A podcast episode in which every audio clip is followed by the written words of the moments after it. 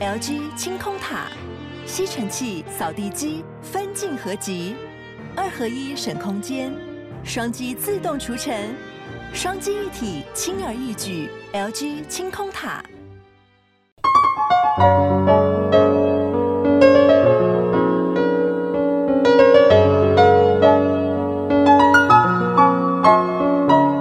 本期节目由杨小黎代言的优质保养品艾希尼赞助播出。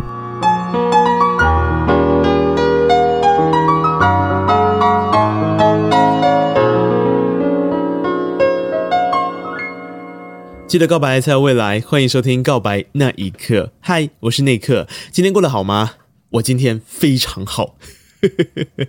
原因第一件事情当然是我想到了一个新的计划可以走，然后第二件事情是因为六月实在过得太糟了，对我而言，我觉得不知道被下降头还是怎么样，反正整个六月呢，我就过着一个非常低迷，然后嗯。很多事情都过得很不顺利的状态，而且因为过往的六月刚好都是在我的年度休息月，就是我每一年的六月其实都过得非常爽，就这几年。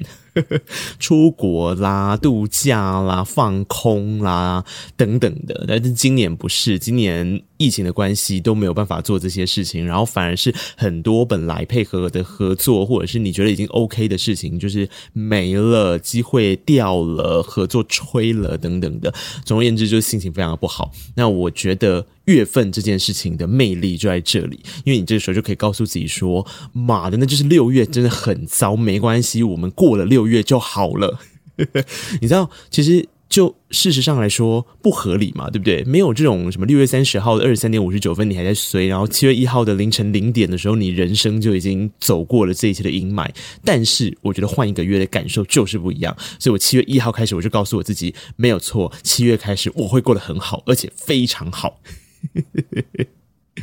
好，我觉得就是这样的心情多多少少还是有影响到了自己在思考事情的方法。然后我就在想说，好啊。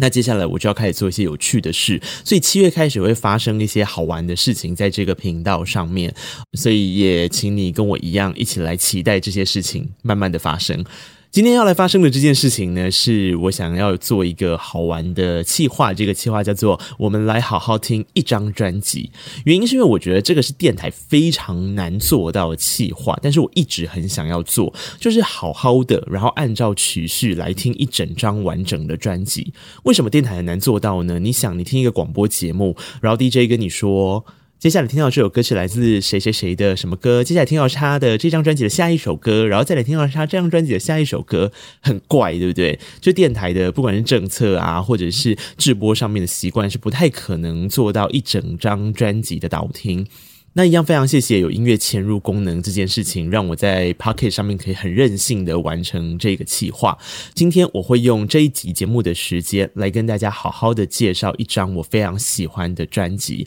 一样，如果你是用 KKBOX APP 收听的话，你是用户可以听到完整的歌曲。那你如果不是付费的用户呢，你也可以听到歌曲三十秒钟，帮助你更进入这个主题。这张专辑是梁静茹在二零零三年发行的一张叫做《美丽人生》的专辑，那至今。依然是我人生当中，如果你要我开出我经典专辑的前十名，甚至前五名，甚至前三名的时候，这张专辑应该会在榜上。我个人长期聆听梁静茹的音乐作品，那我觉得她之所以现在有着情歌天后的地位，其实蜕变发生是从这张专辑开始的。这张专辑并不是她个人的第一张专辑，而是在她第一张专辑《一夜长大》、第二张专辑《勇气》、第三张专辑《闪亮的心》跟第第四张专辑的《Sunrise》，我喜欢之后的第五张正规专辑。那我觉得或许啊，每一次，比方说我们去听静茹的演唱会，或者是我们跟朋友聊到在 KTV 要点静茹的歌曲，想要大合唱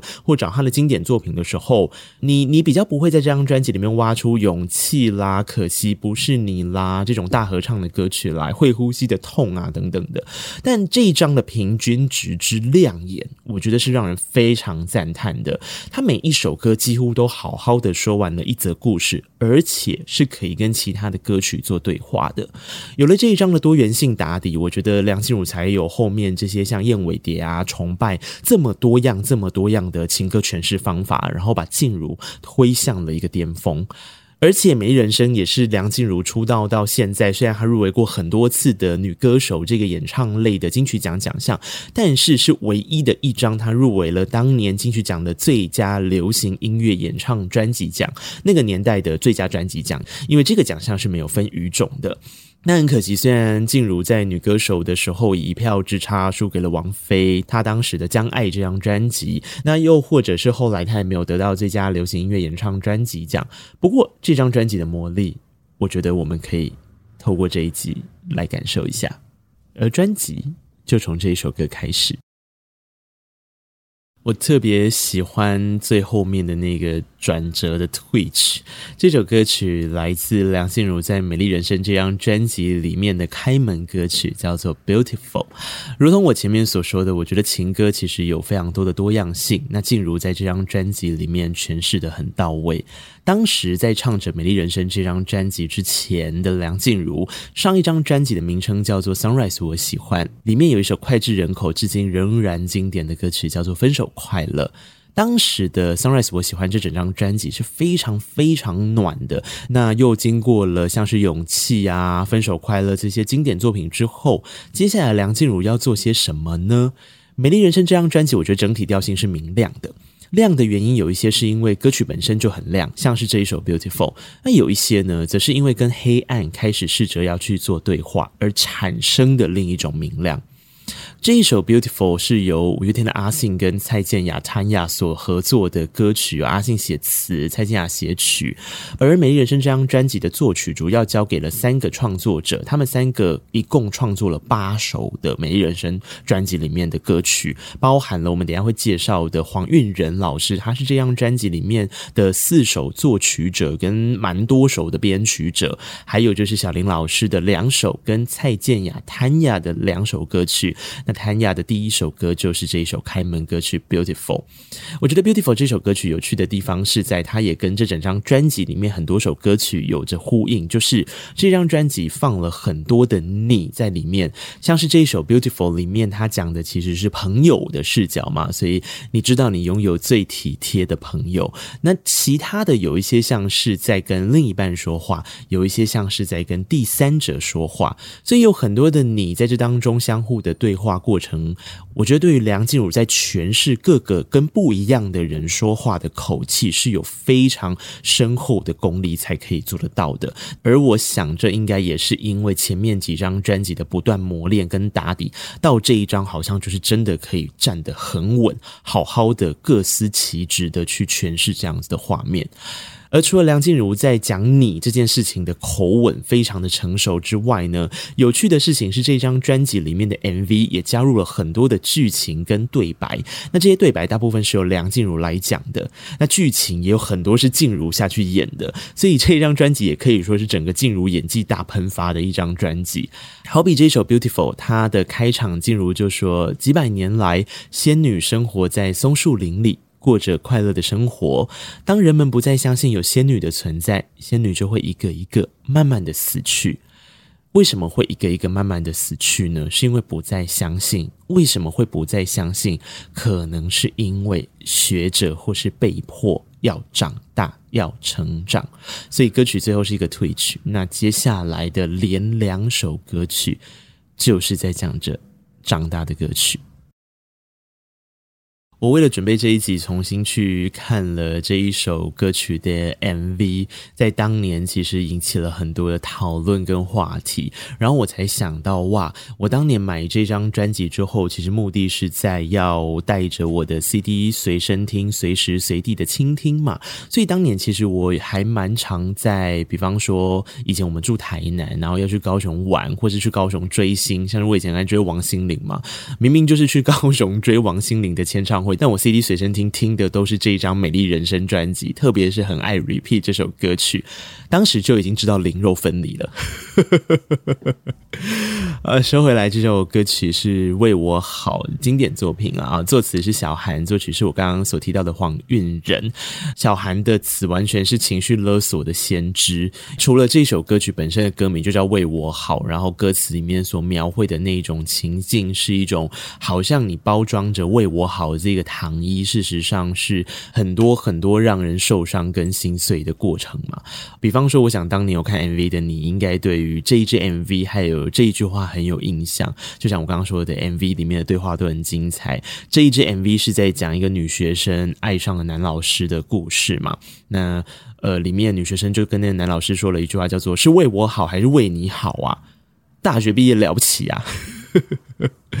那这整支 MV 当时好像有分上集跟下集，一共十分钟，然后是在切着这一段恋爱的故事。可是静茹在这里面也有参与咖哦，静茹有点像是未来的自己，因为一开场的时候就是在一台火车里面，那火车里面他看到了这个女生，然后他就跟她对话了。他对话的时候，女生说：“我要去未来，长大就会懂了。”我觉得这一句话有点像是这一支 MV 的导演周格泰在跟他自己过往的 MV，也就是《勇气》在做对话。你如果有看过《勇气》的 MV，你应该就会懂。那另外，静茹在这一支 MV 里面的演戏也有嘛？比方说，其实他就是在跟自己的对话，然后他最后说：“梦做完了，该回家了。”哇，我觉得那个氛围营造的非常的到位。那我想，这大概也是周格泰的功力吧。只是当年很多人在 KTV 里面，我知道真的都很痛恨周格泰的 MV，你知道，就是非常的拖时间。可是不可否认的，那当时的确形成了一种美学，而且我觉得也是一种把歌曲的画面更鲜明，或是得到另一种再诠释的一个经典啦。周格泰其实有很多 MV，自己彼此之间都会对话，像是我刚刚说的，我要去未来，长大就会懂了。其实好像是在跟当年的勇气这支 MV 对话，那里面有很多的元素，也会常常在不同的 MV 里面看到。比方说女主角坐在黑板前面，然后黑板写了两个字，那我觉得这个在黑板写字这件事情，你去看暖暖，你也知道，就是这也是周格泰很爱的一个元素。好，那总之为什么我会说梁静茹这张专辑是奠定她情歌天后的实力？主要就是因为像情歌的诠释，它不是一种扁平的词汇，你要想有好多复杂的情绪跟身份在里面，要怎么样去说，要怎么样去讲你。我觉得这是一种真功力，所以从一开始和是一个朋友的陪伴，到这一首歌曲，它的 MV 是讲女学生爱上男老师，在当时引发了一些讨论的话题。但下一首歌曲，它是歌曲本身直接就诠释了第三者。你也跟我一样好喜欢静茹诠释这一句话的口气吗？就是责怪他又凭什么呢？特别是那个凭什么呢的唱法，有一种倔强跟一种愤怒，但是又有一种告诉自己不可以。凭什么我要去怪别人的那种心情跟很复杂的口吻在里面？而这首歌词当然非常了不得，因为这是大哥李宗盛，也就是梁静茹视为师父甚至是干爹的恩师，他在这整张《美丽人生》专辑当中唯一填词的一首歌曲。这首歌曲在诠释的过程有两个你。第一个你是那个劈腿的人，因为他说你的话我晓得，无论你说的多么温和，某一些难解的隔阂把爱伤害了，那都不值得，没什么好怪的，我已经乏力继续拉扯，没有谁非爱谁不可，就算变心了，也非罪不可赦。然后去提到对方其实只是最无辜的第三者，就算他消失此刻，告诉我能得回什么呢？那责怪他又凭什么呢？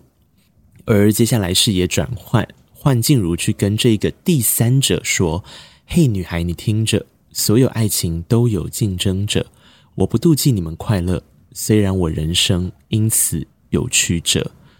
哦，是一首非常厉害，而且我觉得我每次只要想到有关这个第三者的歌曲的时候，我第一个会想到的一首歌。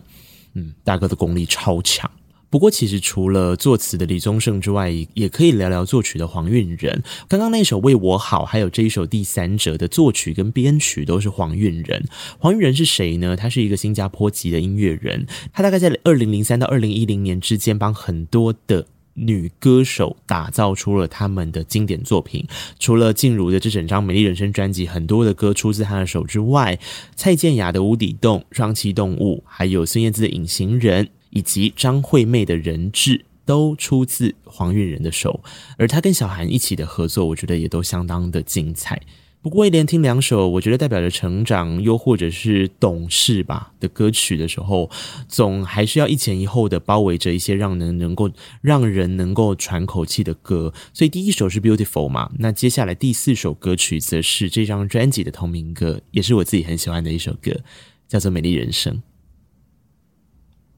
你有没有觉得这首歌曲很难换气呀？我觉得这首歌绵延感很强，那原因是因为这首歌的画面是在火车行进间的时候的一种跟另一半相处的温暖又幸福的感受。讲到火车，大家应该会想到梁静茹的一首歌曲叫做《暖暖》。不过这首《美丽人生》其实更早哦，它除了画面里面有火车颠颠簸簸的爬上了山，斑驳的光影装满车厢，你晃啊晃，睡在我的肩膀，始终慢慢停下来，这种很甜蜜的感受之外啊，编曲的部分则是用吉他跟鼓去做出火车前进的时候会发出的那一种声响，我觉得非常的酷。那另外这首歌也开启了跟这张专辑很多首其他歌曲的对话，比方说这一张《美丽人生》专辑里面有一些歌曲提到了创作者、艺术家、作家，像是毕卡索在这首歌里面。那另外像你还在不在跟旅程这两首歌，则是提到了村上春树，还有就是在这张专辑里面。提到了地图这两个字也出现了很多，例如眼泪的地图，从歌名就有地图，还有美丽人生也是在讲着地图。用歌曲跟歌曲之间产生对话，我觉得也是整张专辑一气呵成之余，让我觉得很精彩的地方。按接下来这一首，在 A 面对当年一定有 A 面跟 B 面的考量，A 面就是前五首嘛，那 B 面就是后五首歌曲。那这个是因为卡带的关系，当年听卡带要翻面嘛，所以前五首歌曲、后五首歌曲这样的概念，在当时二零零三年应该还是存在的。A 面的最后这一首歌曲是我不害怕。一首我长大之后才觉得哇，好厉害的歌。耳边听到这一首《我不害怕》，它的作词人是冷完妹，作曲人是黄韵仁，他们两个的合作也出现在张惠妹的一首经典作品里面，叫做《人质》。那这首歌曲我觉得有非常难唱的口气，再加上提琴的绵延感，也让在演唱的时候那种层次感跟堆叠是必须要做出来的。但整首歌又不是一首磅礴的歌曲，所以要怎么样在收敛的情况之下做出绵延的层次感？我觉得这就是进入很厉害的地方。那我为什么会觉得这首歌很适合年纪大一点听呢？你去听这一段吧。他说：“我多想知道人与人之间能走在一起的时间。”相信一开始的直觉就能了解。哇，麻烦收下我的膝盖。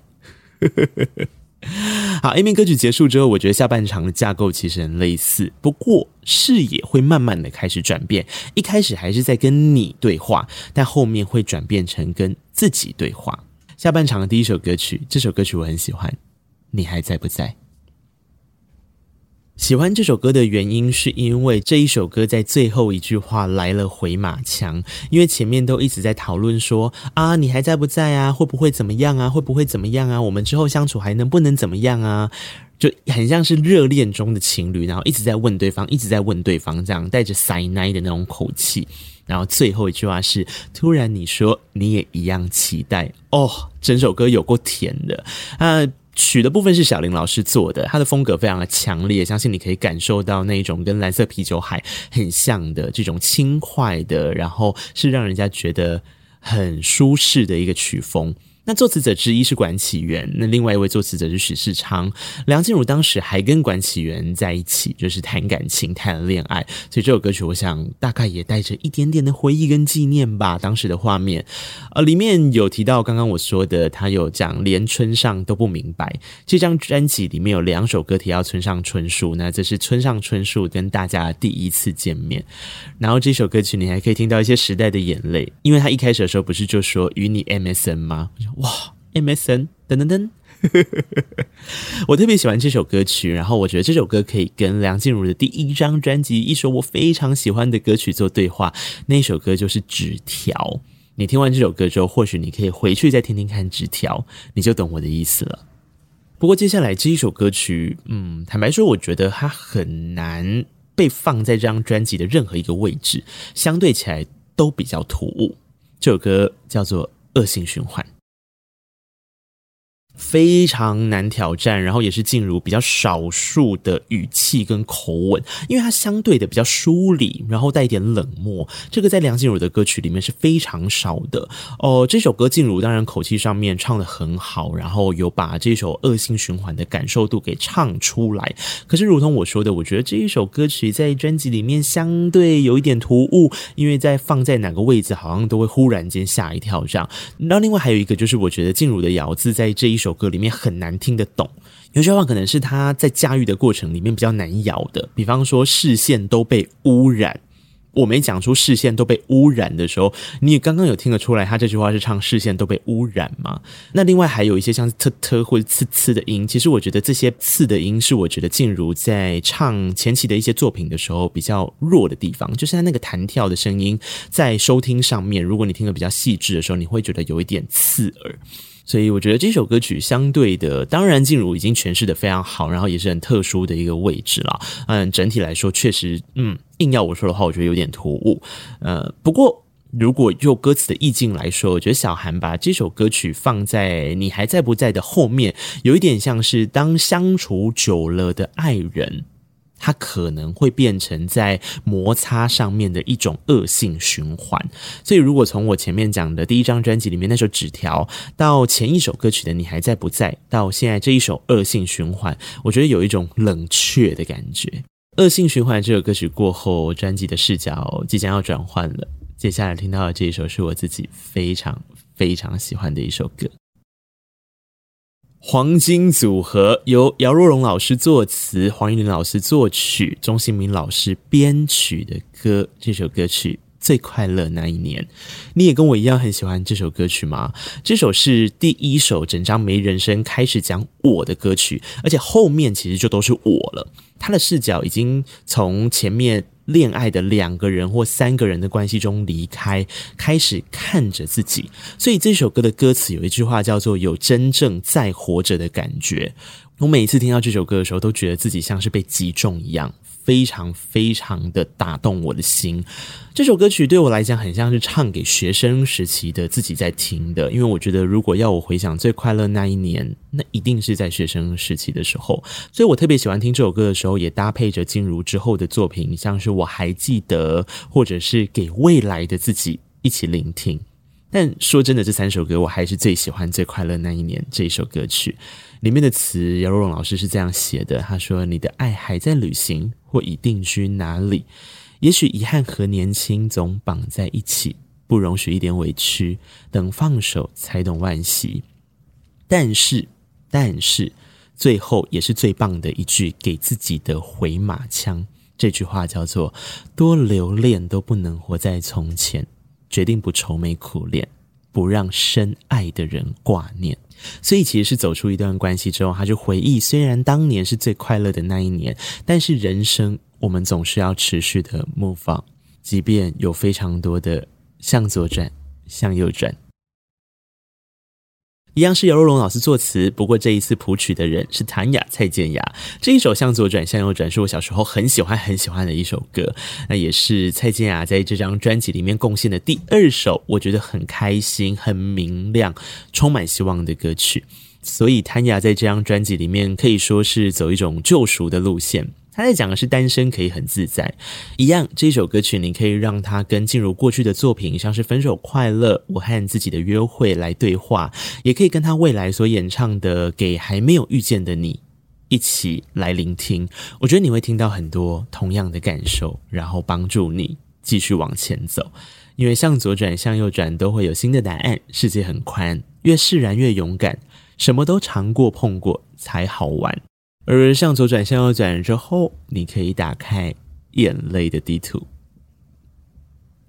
这首歌曲就蛮工整的，他作词人是葛大，这是葛大在这张专辑里面的唯一一首作词作品，他跟管启源、阿管一起合作的。那作曲人是于永景。除了工整之外，它其实是两个层次，一个是回味过去，一个是感受现在。所以前面是那年的夏天，爱你有一点盲目；后面是今年的夏天，一切都学会自助。我一直想到大哥李宗盛帮静茹写的，放在他第一张专辑里面那首《纯情艳阳天》，但是你同时听这两首歌哦。会非常的惊讶于静茹在短短时间内的蜕变。纯情艳阳天到这一首《眼泪的地图》中间不过隔了四年的时间，他的口气完全不一样。这首歌曲的洒脱感非常的棒。我很喜欢，然后我甚至觉得它应该要当成结束的一首歌曲，就是一首很 ending 的歌啦。我觉得充满着希望，充满着勇敢。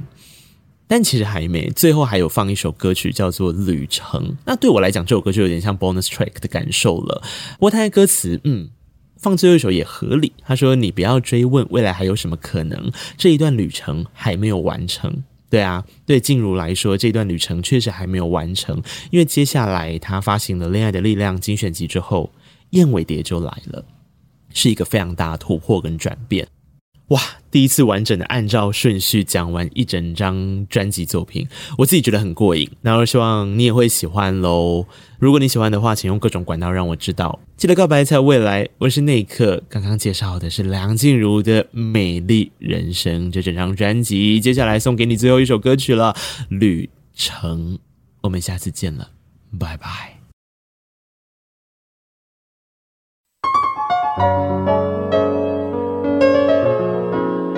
本期节目可以在 Apple Podcast、KKBox、Spotify、Mixer Box、First Story、Sound On、Google Podcast 等等平台收听。欢迎听完订阅、评论、留言，谢谢你让我知道你在听。